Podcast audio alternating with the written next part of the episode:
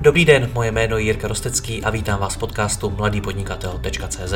Od roku 2015 vám každý týden přináším nové rozhovory o podnikání, osobním rozvoji a marketingu. Všechny najdete nejen zde jako audio, ale i jako video na webu www.mladýpodnikatel.cz. Partnerem podcastu mladýpodnikatel.cz je společnost ShopTet, poskytující nejpoužívanější e-shopové řešení v Česku. Stačí kliknout a začít prodávat www.shoptet.cz. Děkuji vám za váš čas a neváhejte mi napsat na jiry.rostecky.cz případně na Facebooku. Užijte si poslech. Dobrý den všem posluchačům. V dnešním rozhovoru vám představím Petra Melouna, který je provozním ředitelem jedničky na trhu regálu bazarovéregály.cz. Petr do firmy přišel v době, není to tak dávno, kdy byla řízena úplně jinak než dneska. Mezitím i firma poměrně rychle vyrostla a musela zdolat spoustu zajímavých výzev. V tomto rozhovoru si budeme povídat právě o tom, o tom, jak firma zvládá růst a jak dneska její systém řízení vypadá. Petře, vítám tě tady, ahoj. Díky, zdravím tě a zdravím všechny posluchače. Jak dlouho ty v bazarových regálech seš? Já tam jsem od ledna letošního roku. Vstupoval a jsem. Ty jsi přišel v době, kdy ta firma procházela takovým docela zajímavým obdobím, že se právě v ní hodně věcí měnilo. Tak v jakém stavu byla, když jsi tam přišel? Hmm. Tam a, příběh téhle firmy je takový, že ona až jako neuměrně roste občas a ta firma z začátku fungovala na nějakých principech. Byla to hierarchická struktura a prakticky všechno tam fungovalo nebo chodilo přes jednoho šéfa. A to, co se změnilo, protože především z toho důvodu, že tohle, tohle funguje velmi dobře do nějaké míry, dokud je ta firma do určitého počtu lidí, ale ve chvíli, kdy potřebuje růst, což, eh, což bazarový regály a celé Anteo Group eh, potřebuje, tak eh, už není možný, aby se tím úzkým trichtýřem procpávalo, procpávalo um, informace a, a ten růst. Nemůže to fungovat a stát na jednom člověku. Takže tam se změnilo to, že se ta firmní struktura sploštila a tak jako tam byl dříve jeden šéf, tak dneska se snažíme, aby v té firmě byl každý svůj šéf. Jaký to mělo praktický dopady na fungování firmy, že to byla vlastně taková one man show, že tam sice bylo víc lidí, ale řídil to jeden? Úplně v praxi to fungovalo někdy až jako paradoxně. Třeba slečna, co reprezentovala na showroomu a řešila mimo jiný reklamace, tak e, i po asi roce, co v té firmě pracovala, tak e, chodila právě za tím šéfem se optát, jak tu kterou reklamaci má vyřešit, že si, že si neví rady což bylo právě i z důvodu absence procesů, z důvodu z toho, že nebylo definováno, jak se ty věci řeší a bylo to až takové, že ty informace byly hromaděny právě, právě v rukou jednoho nebo pár lidí a ty lidi se nemohli samostatně rozhodovat. Takže to je třeba takový typický příklad, jak to tam fungovalo. Ono to, o čem se tady bavíme, je vlastně takovýto téma přerodu z malé firmy ve velkou, což je téma, o který uh, mi píše poměrně hodně posluchačů. A schovává se pod ním nejčastěji podle mě právě to, kdy ta firma, kterou někdo založil, se dostává do stavu, kdy už to ten jeden člověk sám neuřídí, ale musí kolem sebe začít budovat nějaký management a nějakou tu hierarchii. To, co mi ale na vás přijde zajímavý, je, že ty si mi to popsal, že u vás to takhle neproběhlo, že vy jste nebudovali dál hierarchii, ale stali jste se, a tenkrát si použil pojem partnerskou organizací. Co si, co si pod tím mám představit? Je to tak, ta cesta té hierarchie a budování té pyramidy je samozřejmě možná, ale za mě je to takový skoro až přežitek, nebo takový starý paradigma, já tomu občas říkám. A právě to, jak se ta společnost vyvíjí a mění, tak mi právě připadá, že se mění právě z té hierarchie do partnerského působení. A co to je to partnerství? To je, propisuje se to na hodně úrovních. A začíná to ve vztazích mezi, mezi lidmi, ve vztazích lidí k, ke svým okolí, a nebo ve vztazích třeba mezi firmami. A to, jak to funguje konkrétně mezi lidmi v naší firmě, tak je to o, té, o tom, že nikdo tam není ani víc, ani méně než ostatní. Ta komunikace mezi námi, tak jak se ji snažíme stavět, tak eh, je co nejvíce otevřená, je co nejvíce upřímná. Vzájemně se podporujeme a pak třeba v praxi to může vypadat tak, abych byl konkrétní, že když eh, někdo má s něčím problém, tak eh, s tím jde přímo za tím člověkem a přímo to s tím řeší. A není možný, aby to řešili třeba s jinýma, s jinýma kolegama a pak eh, vznikalo to, co ve firmách často vzniká, v těch větších, tak jako jakýsi skupinkování a oddělování. A, a právě to partnerství je pro mě o tom, že si úplně na rovinu řekneme, co ty potřebuješ, co ty chceš, co tě trápí. A firma si řekne, co potřebuje, co řeší, co očekává a pak hledáme společnou partnerskou cestu. A tak to je na úrovni těch lidí a potom mm, partnerství mezi, mezi firmami u nás spočívá v tom, že my budujeme poměrně úzký nebo užší okruh lidí, kteří tu firmu mají na starosti, kdy máme rozdělené jednotlivé kompetence, jednotlivé odpovědnosti. A ti lidé potom k výkonu té práce samotné, jako je marketing, jako je vývoj, jako je zákaznická podpora, tak velmi často k tomu využíváme externí partnery, externí profesionály, se kterými fungujeme právě na této bázi, na těchto principech, které jsem tady popsal. A staráme se prakticky už jenom o to, abychom je odřídili. A oni už potom pro nás zajistí profesionální služby, ať, jak jsem říkal, je to na poli marketingu nebo na poli zákaznické podpory, nebo třeba toho vývoje. Ty to popisuješ tak, že když tam uh, někdo za někým přijde, takže jsou si ti lidé schopni prostě říct, co od sebe navzájem potřebujou. To v tom hierarchickém prostředí není? Není to samozřejmost to, co ty popisuješ? no, samozřejmost z mýho úhlu pohledu to určitě není. A ani u nás to není ještě zdaleka samozřejmost. A ti lidé byli zvyklí fungovat eh, nějak, a, ne každý je na tady to prostředí zvyklý. Takže já věřím tomu, protože je vždycky snaží si postěžovat uh, za kámošem, za kolegou a jako, jak bych to řekl, uh, zůstat v té roli oběti. Takové to, tyjo, já se tak snažím, dělám toho tolik, ale jsem prostě nedoceněný a ještě po mně takhle jako dupou. A tady v tom, tady v tom příběhu je vždycky pohled jenom té jedné strany. A v rámci toho partnerství je to právě o tom, že, se, že si ty lidi naslouchají, že si upřímně otevřeně sdělí to, co potřebují a pak najdou tu společnou cestu.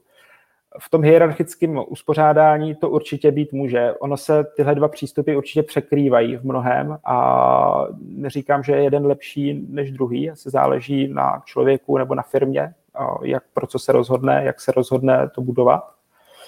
Takže určitě to může fungovat v rámci té hierarchie, v rámci toho partnerství, ale stejně tak to tak nemusí fungovat. A myslím si, že je to něco, na čem se musí poměrně tvrdě a velmi důsledně pracovat. Jak se to dělá? Jak se učí lidi k tomu, aby si ty věci dokázali vyřešit spolu, aby nebyli v pozici oběti, aby mluvili se svými kolegy a a to, jak na tom pracujeme zatím my, tak eh, je to, je to o komunikaci, což je takový hodně obecný, obecný pojem, ale v té praxi to potom vypadá tak, že zkrátka se o to člověk musí pokusit mnohokrát, než se to vůbec jako začne dít, než si třeba i ty lidi uvědomí, že můžou takhle zatím eh, člověkem mít, kor, když plní roli mm, třeba nadřízeného, tak vůbec než si uvědomí, že je tady to možný. Takže to nejde vůbec ze dne na den, je potřeba to těm lidem ukazovat, a že to tak je možný. A první věc, co bych doporučil určitě je začít u sebe, sám to takhle mít opravdu nastavený.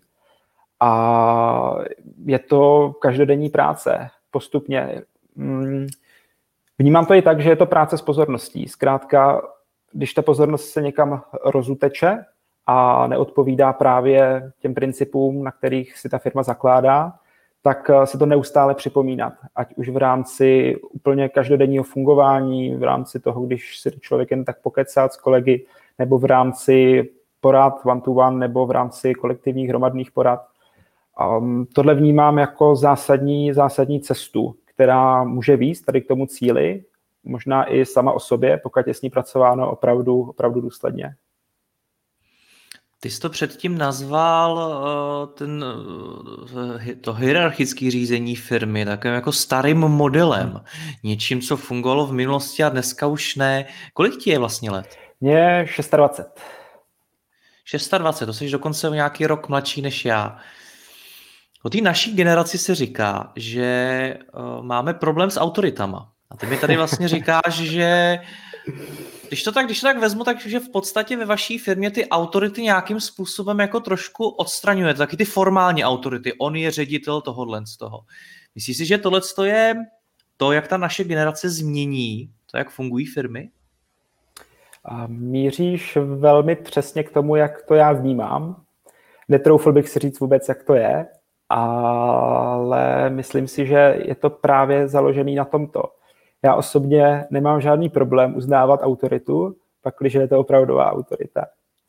Ale ve chvíli, kdy je ta autorita eh, založená na nějakým mocenským principu, ve chvíli, kdy si vyžaduje to, uh, tu svoji autoritu, ať už mocí, nebo penězi, nebo nějakým nátlakem, násilím, čímkoliv, tak to je autorita, se kterou se nesmířím.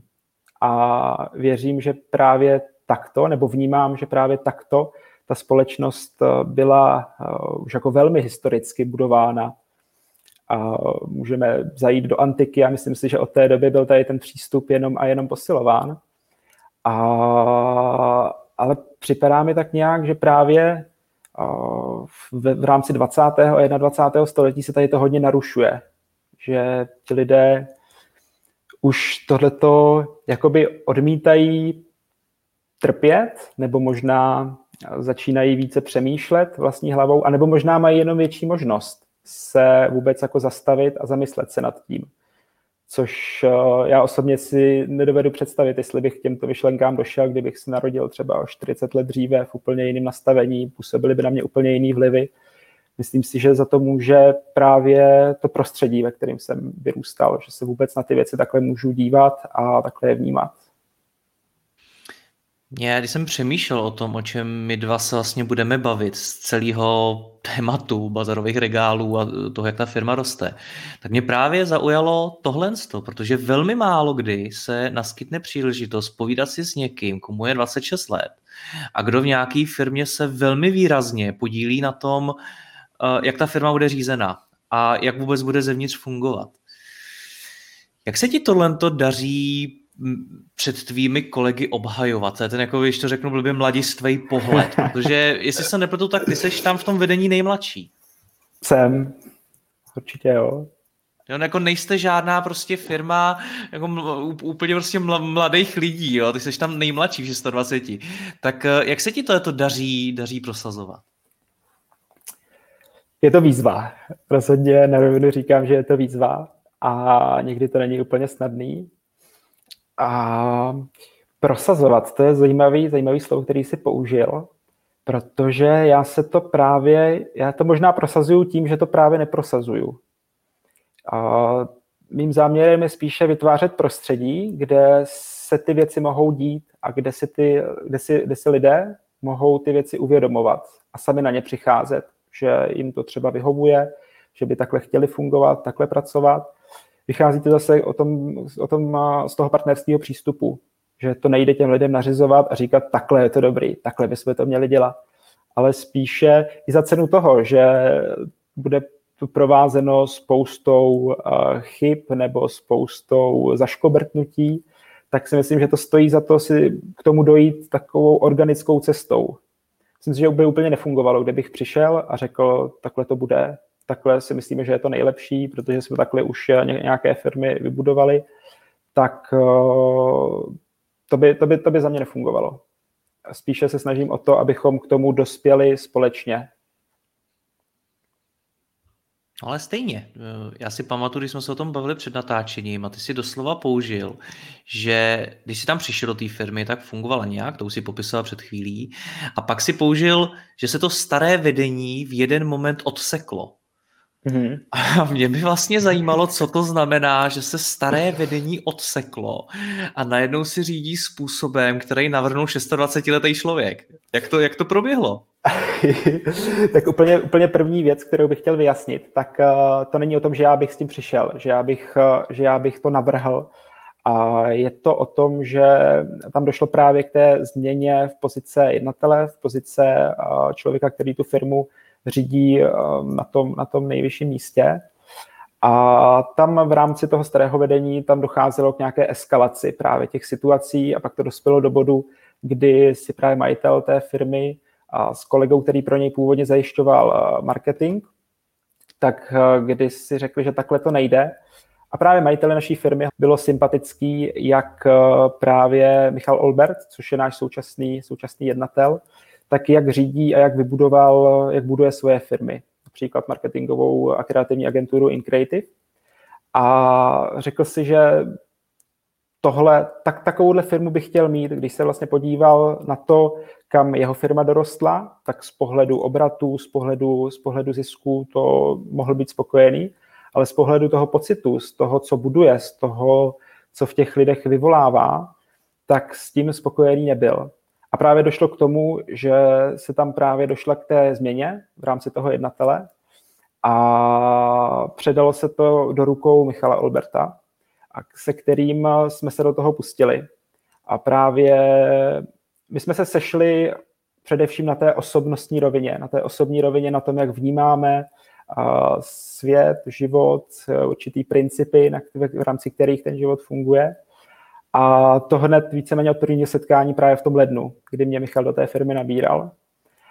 A řekli jsme si, že do toho půjdeme spolu, že on tady má ohromný, ohromný zkušenostní základ a se mnou chce spolupracovat právě na tom, abychom eh, tu firmu budovali na podobných principech.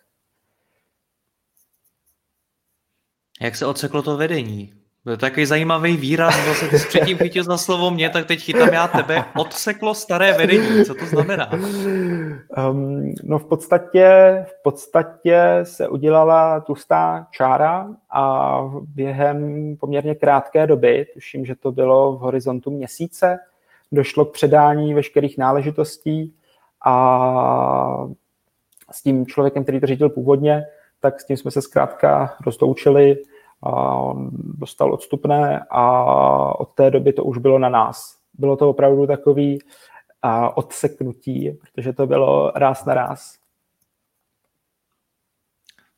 To je ten jeden konkrétní člověk, pak tam ale byl zbytek toho týmu, zbytek té firmy, který si najednou musel zvyknout na tu změnu. Uh, jak, jak tohle to probíhalo, jak, jak ty lidi zase to je tomu nějakým způsobem naučit, jak je přivést k tomu, aby, aby s tím souzněli. Mm-hmm. Souzení je super, super pojem. A... Tak hezky chytáme za slova spolu. Rozvíjíme si v tomhle. Jak jsem už naznačoval předtím, tam um, byť to odseknutí bylo, bylo poměrně razantní, tak uh, tam to fungování lidí byl, má určitou setrvačnost. Stejně jako ty sám, když chceš změnit nějaký návyk, ať je to, nevím, přestat kouřit, začít běhat, cokoliv, tak uh, to, jak jsi žil do té doby, tak má svoji setrvačnost. A ty větý koleje tě jakoby strhávají neustále zpátky. A já třeba osobně, čím, čím jako razantnější rozhodnutí udělám, tak uh, tím větším fiaskem to dost často končí. A, takže se mi spíše osvědčuje ta cesta opravdu jako pomalu. Klidně nechat ty věci, ať běžej tak, jak jsou v tuhle chvíli a postupně, postupně uh, ty situace jakoby prosvětlovat tím novým vědomím nebo tím, co chceš přinést do té společnosti, do toho prostředí. A začínali jsme úplně po postupných krůčcích. To první bylo vůbec vyjasnění si toho, že můžeme ty věci řešit na rovinu, vyjasnění si toho, že teď budeme pracovat s kompetenčními modely, s tím, že budeme lidem svěřovat ty odpovědnosti a postupně si vyjasňujeme, co to znamená, že já mám za něco odpovědnost. A, a jde, to, jde to postupně. Myslím, že se nám to daří více a více, že, ti, že lidé, nebo my všichni začínáme chápat, co to vlastně obnáší ale stejně se děje, jakmile člověk přestane tomu věnovat tu pozornost, tak to má pořád, pořád i po několika měsících velmi silnou setrvačnost a stahuje, stahuje nás to zase zpátky k tomu, k tomu starému uspořádání. Takže jde to, jde to, jde to postupně, nešlo to, nešlo to, nešlo to ráz na ráz rozhodně. A myslím si, že ta postupná a vytrvalá, důsledná, konzistentní práce je právě tou cestou, kterou se dá přetvořit prakticky cokoliv. Tak se rád zastavil té zodpovědnosti, protože stejně jako jsme předtím mluvili o těch autoritách a o jejich určitým popření a sploštění té kultury, tak eh, když chceš popírat autority, tak současně musíš umět přijmout zodpovědnost sám za sebe.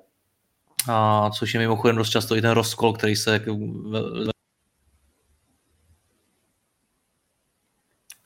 tak eh, jak se tohle daří v té firmě? Jak se, jak se učí zaměstnanci z odpovědností?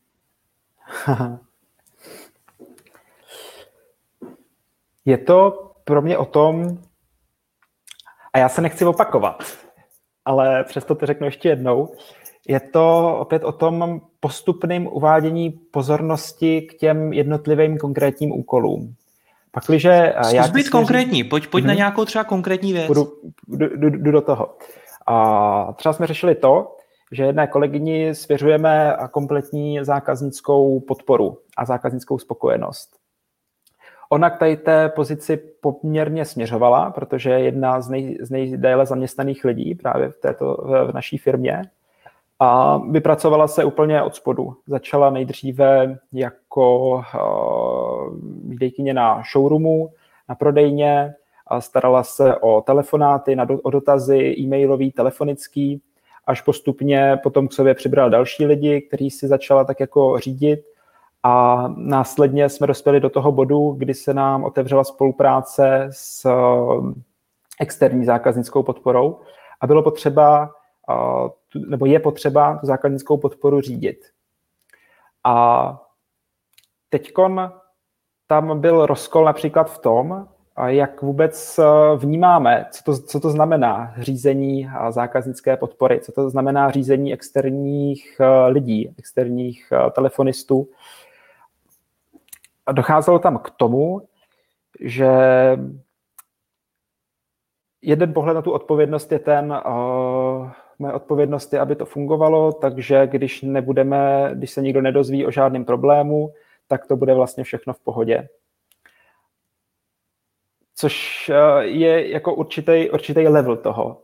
Ale třeba z, mý pozic, z mýho pohledu, jak eh, já si představuju, když mám odpovědnost za zákaznickou podporu a zákaznickou spokojenost, tak je to o tom, že budu posouvat ty lidi, že budu testovat, jaká je ta zákaznická podpora, že budu sám zkoušet volat, že a zkusím třeba své známé zavolat, to děláme mystery, mystery cally.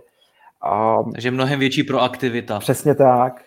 A když se vrátím k té odpovědnosti, tak je to právě o tom ukazovat těm lidem, co to znamená, jak se s tím dá pracovat. Pakliže provádíme průzkum zákaznické spokojenosti, což v čem si myslím, že jsme poměrně unikátní, protože opravdu každý měsíc kontaktujeme naprosto většinu našich zákazníků, kteří u nás nakoupili a staráme se o to, jestli všechno proběhlo v pořádku, a s čím třeba, co by zlepšili, co jim nevyhovovalo a snažíme se eh, získat ty data, aby jsme na základě nich udělali tu zákaznickou podporu co, co nejlepší, aby opravdu lidi odcházeli s nadšením, když eh, u nás nakoupí, ať už, ať už přes internet, po telefonu nebo u nás na prodejně. A tohle je třeba něco, co se tam právě nedělo. Že my jsme měli ty data, ta data z té zákaznické spokojenosti, ale už z toho nebyly žádné výstupy. A ten člověk, který tady na tom pracuje, tak tím, že má ještě další odpovědnosti a další kompetence, tak eh, si třeba říká, že je tady to v pohodě, že je ta jeho odpovědnost naplněná, že to přeci nějak funguje. A to, eh, to, to je právě konkrétní případ, který řešíme zrovna v těchto dnech a v těchto týdnech, tak eh, je právě potřeba rozšířit to povědomí o té o tý, o tý odpovědnosti. Co to přesně znamená?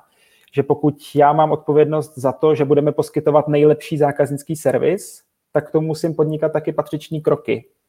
a musím opravdu se všemi těmi daty, musím vědět, jak si ty data vytáhnout, jak si zjistit, jaký je ten skutečný stav a potom z toho vyvodit eh, patřičný, patřičný, uh, patřičný závěry a ty potom realizovat, nějak na ně reagovat. A jak se učí lidem téhle odpovědnosti, tak uh, minimálně ze začátku, než si to uvědomí, než si to opravdu zažijí, to, co pro ně ta odpovědnost znamená a jaká je právě představa té firmy, jak by oni měli tu danou práci, danou odpovědnost naplňovat, tak eh, je to o tom až každodenním, každodenní práci, o tom, že to budeme společně konzultovat, o tom, že toho člověka povedeme k tomu, obzvláště pokud není vyloženě seniorní, seniorní matador, tak je to o té systematické práci, kdy o tom, eh, kdy o tom je potřeba neustále hovořit a přivádět tu pozornost k tomu do toho středu, do toho gro, co to, co to přesně znamená. Takže pokud eh, mám svého zaměstnance, který třeba taky vede zákaznickou podporu, ať, ať jsme v tom, v tom příkladu dál, a chci, aby ji takhle zlepšoval, aby byl proaktivní, tak eh, když za ním přijdu, co mu mám říct? Když mu řeknu, hele, tvoje zodpovědnost není jenom, aby to fungovalo, ale aby se to zlepšovalo, aby to rostlo, aby to bylo co nejlepší. Proto něco dělej. Tak to asi nestačí. jo, ještě lepší je jako takový to, jak to, že to není. Přesně a... tak. Mm, pro mě takový nadřazený téma, a opět se to pokusím zase skonkretizovat, aby jsme nebyli v nějakých vzdušných rovinách, tak je to o, o té pozornosti. A vždycky musím začínat u sebe. Musím klást velkou pozornost na to, jak k těm lidem hovořím, jaká slova volím, jaké pocity v těch lidech vyvolávám. To je moje odpovědnost. To je odpovědnost za mou komunikaci, za mý jednání. A jsem přesvědčen o tom, že to, co já vyzařuju tady na té rovině, to, jak na toho člověka působím, takže to se mi vrací, jako by se to v něm odrazilo, nebo nejenom v něm, ale obecně v tom prostředím a vrací, vrací se to ke mně. Takže pokud eh, moje komunikace bude eh, třeba nepříjemná nebo schazující, a já si to třeba vůbec nemusím uvědomovat, to je na tom, to je na tom vždycky to nejvtipnější, že jsou tam lidi, kteří si v podstatě tam dojde k nedorozumění, ale oba dva jsou přesvědčení, že jako mají pravdu, nebo že oni to dělají dobře. Ten druhý na mě řve prostě, je na mě nepříjemný a ten druhý zase říká, no teď je úplně jako blbej prostě, nebo teď je úplně jako blbá, teď to říkám snad jasně, ne? Takže uh, za mě je to, jak, jak třeba já osobně zlepšuju to, uh, tu komunikaci s lidmi, tak uh, to spočívá v tom, že si opravdu až jako analyzuju to, co, to, co říkám, to, jaký má třeba to jednotlivý setkání výstup, a to, že se na to těch lidí hlavně ptám a ve chvíli, kdy vytvořím dostatečně bezpečný prostředí, kdy ty lidi se cítí být přijati, kdy cítí, že můžou dělat chyby, což je něco, co třeba vyloženě podporujeme u nás, dělat chyby, aby jsme se z nich potom mohli poučit. Pak je jiná věc, když člověk dělá ty chyby opakovaně, to už není chyba, to už je blbost. a tak v tuhle chvíli, kdy ten člověk se cítí uh, bezpečí, přijatý, tak uh, je schopný ti tu zpětnou vazbu dát, je schopný ti říci, ale já jsem tě úplně přestala poslouchat, protože jsem se prostě necítila komfortně, cítila jsem se pod nátlakem. Aha, ale já jsem to takhle vůbec jako nemyslel, já jsem se ti jen snažil říct, že bychom to mohli dělat takhle jinak. A touhle, touhle, cestou, touhle cestou s tím pracuju, pracuju já. Jak jsi použil to, že co z tebe vyzařuje, to se ti nějakým způsobem vrací, to pro spoustu posluchačů může být takovej ezoblábol, když to takhle řeknu. Já o tobě vím, že ty jsi k němu došel tím, že jsi ho nějak zažil a souvisí to s tím, kdy jsi cestoval nebo dokonce stopoval po Arménii. Tak eh, jak se tam tohle naučil? Je to tak, já určitě to může znít jako ezoblábol a vůbec se těm lidem nediví, kdo tohle slyší, kdo tohle posloucháte. A já jsem si to taky myslel. Já jsem se s tím samozřejmě tady s tou myšlenkou setkal mnohokrát. A její pravdivost jsem si musel až ověřit sám, což je vždycky ta nejlepší cesta. Obecně můj přístup eh, ke světu je nevěřit ničemu a ono potom se ta pravda vždycky ukáže, protože ty nesmysly, bláboli, ezobláboli nebo, nebo jakýkoliv jiný blábory můžou existovat jenom proto, že jim vědujeme tu pozornost, že, jim, že, že v ně věříme. Ale jakmile jim přestaneme věnovat tu pozornost, přestaneme je živit, tak oni se jakoby sami, sami rozpadnou. Ale ta pravda, ta zkušenost, ta skutečnost, ta zůstane pravdou, i kdyby nikdo nevěřil. A já jsem si tady k tomu právě došel při cestování, kdy jsem, tenkrát jsem ještě studoval práva a s kamarádem nás napadlo někam vycestovat, zažít dobrodružství. A tak jsme si řekli, tak co kdyby jsme měli stopovat třeba na Balkán, O Balkánu jsme nic nevěděli, jenom jsme slyšeli spoustu jako různých zvěstí a pak nás napadlo, a jak teda budeme cestovat? A co třeba stopem? Nikdy jsme nestopovali, takže to jen stupňovalo naše vzrušení. A když jsme se na tu cestu připravovali, tak nás naprostá většina lidí od toho odrazovala. Zbláznili jako stopem, to je nebezpečný, vás zabijou. Kam chcete stopovat? Ježíš do Srbska? Do Albánie? Vy jste neslyšeli, jak před 20 lety tam zabili ty dva češské turistky? A, takže tady to se na nás valilo, ale my jsme, nás to nějak jako neto, neodradilo. My jsme tam měli to nadšení pro to a touhu potom dobrodružství. No a byli jsme zvědaví, jaký to teda bude, jak se k nám to prostředí zachová. A můžu říct, že za celou tu dobu, měsíc jsme cestovali společně právě po Balkánu, další měsíc jsem pak dostopoval už sám přes Turecko až do Arménie. A můžu říct, že za celou tu dobu jsme nezažili jedinou negativní zkušenost leč jsme si prošli leda s čím, tak začalo se nám tam právě ověřovat to, třeba při tom stopu, úplně fantastická cesta, jak si tady to ověřit. Když jsme byli na straní, když jsme byli, když jsme se zlobili na ty řidiče, jak to, že nám nezastavují, teď my už tady tak dlouho stopujeme, tak oni dál nezastavovali. Ale bylo zvláštní, že ve chvíli, kdy jsme tu nějakou vnitřní alchymii proměnili, pročistili a říkali jsme si, no tak co, teď je tady vlastně hezky a nám zastaví, kdo nám má zastavit. A někdy jsme si třeba i na toho řidiče počkali, tak nám pak zastavovali úplně fantastický lidi. Stejný to bylo se spaní. My jsme neměli tuším ani stan, vůbec jsme nevěděli, kde budeme spát, co jak bude. A ty situace se někdy děly až tak jako absurdně, až tak absurdně synchronně, jak nám to šlo na cestu že jsme si právě všimli toho, jak se to proměňuje s tím, co my sami uvnitř prožíváme. A pak nám začalo dávat smysl takové to, jak uvnitř, tak venku. A zjistili jsme, že se tady s tím dá velmi dobře pracovat. A já jsem si posléze potom ještě všiml, když jsem se toulal, to bylo tuším v Turecku, kdy jsem potkal i pár jako docela dost, eh, někdo by je nazval takových, já nevím, padou, padouši nebo nějací jako úplně lidi, se kterými nechceš přijít do styku tak mně se začalo dít to, že jsem třeba viděl u, jednoho konkrétního člověka, viděl jsem, jak uh, tam někoho napadl, nebo jak na někoho byl fakt jako hrubej, drsnej, a pak jsem s ním přišel já, já do styku. A úplně jsem z něj cítil, jak se ve mně snaží vyvolat strach svým zevřením, jak to jako ke mně, jak ke mně vyzařuje prostě ten, ten strach a ten děs. A já jsem na to nezareagoval, já jsem jen tak zůstal klidný a ono jako by se to o mě, ode mě odrazilo někam pryč a jednal jsem s ním s naprosto otevřeným srdcem, s naprosto přijímajícím přístupem, s podobným, s jakým, o jakým jsem mluvil předtím. A v tom člověku se probudila úplně jiná stránka jeho osobnosti. Probudilo se v něm právě ten dobrák, který já začínám věřit tomu, že opravdu každý člověk je někde vnitru a u někoho to je hodně hluboko zahrabaný, ale že každý člověk je v podstatě dobrý. Jenom tím, že si prošel různými zkušenostmi, zážitky, eh, zraněními, tak eh, ho to donutilo se za sebe uzavřít a je to vlastně jeho obrana tím, že se třeba chová tak, jak se chová. A tohle jsem si všímal úplně extrémně. Vlastně s čím, s čím, já jsem se třeba hodně bavil i s bezdomovcema a s lidma na hlavních nádraží, to jsou mý oblíbené místa, tak tam jsem to hodně pozoroval, že v tom člověku můžeš probudit právě tu uh, jeho část, uh, podle který ty sám k němu jednáš.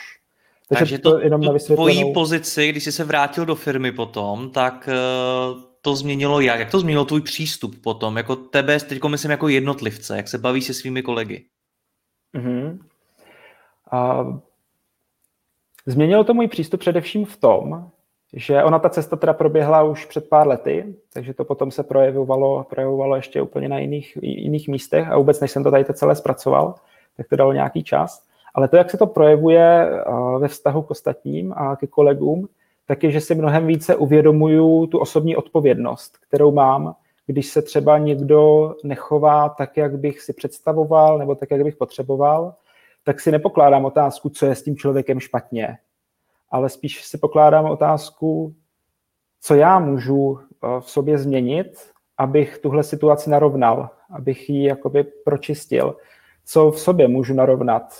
A možná třeba objevím to, že někde v sobě chovám k tomu člověku um, nějakou zášť třeba, nebo nějaké negativní emoce, myslím si o něm třeba, že to je, že to je hlupák. A tady to, když si zvědomím a rozpoznám, tak uvidím, že jsem se k němu choval jako k hlupákovi. A jakmile tady to změním a začnu ho uznávat a respektovat, což nepochybuji o tom, že si zaslouží každý, tak se promění i ta situace, i to každodenní fungování. Jsme se tady bavili o té vaší kultuře, o tom, jakým způsobem teda fungujete. Jak dlouho vám to vydrží? Protože vy jste firma, která rychle roste a o nějaké jakoby otevřenější kultuře a popírání nějaké hierarchie a podobně se mnou většinou mluví velmi malé firmy, firmy, které mají malý kolektiv.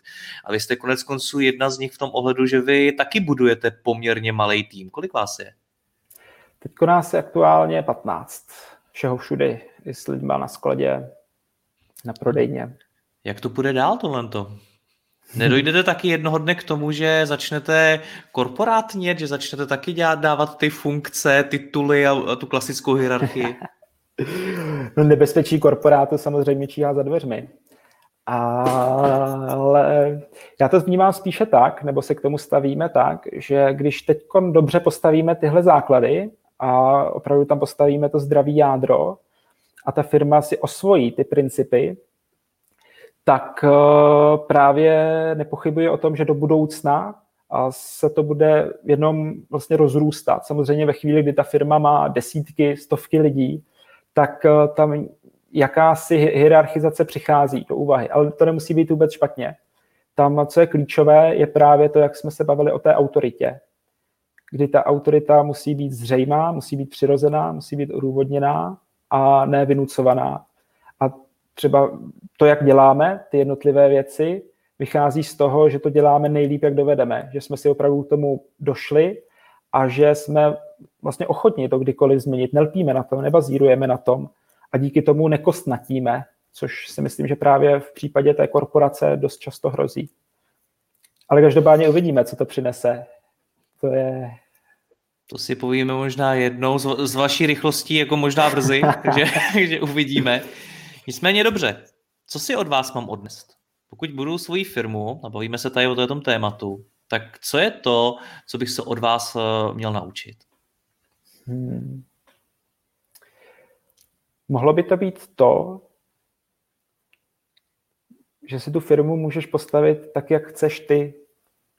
Že nemusíš bazírovat na tom, jak jsou lidi zvyklí věci dělat, kor v těch firmách, jako se předávají a prodávají principy nebo to, jak má ta firma fungovat, nebo jsou zajetý určitý koleje, tak uh, připadá mi z mých zkušenosti, že se na tom hodně bazíruje a že se člověk pak uzavírá do takového akvárka svýho a nevidí, nevidí ty cesty okolo, nevidí, ani nevěří tomu, že by se ty věci daly řešit jinak.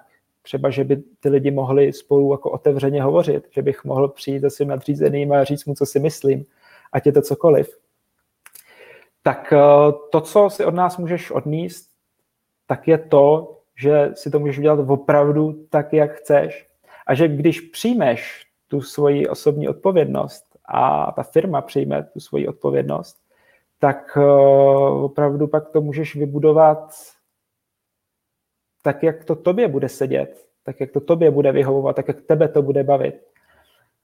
A jsem velký zastánce toho, že se všechno neustále mění a že si to můžeš prostě, že ať se ti zdá jakákoliv situace bezvýchodnější, tak eh, vždycky tam máš tu moc to změnit, když si uvědomíš právě tu svoji odpovědnost a když si uvědomíš to, třeba jako majitel té firmy nebo jako šéf té firmy, že spoustu těch problémů vzniká u tebe. To, že je pozoruješ, že třeba tvý podřízení nebo tvý zaměstnanci dělají něco blbě, tak je to dost často až eh, důsledek, který ty sám vidíš.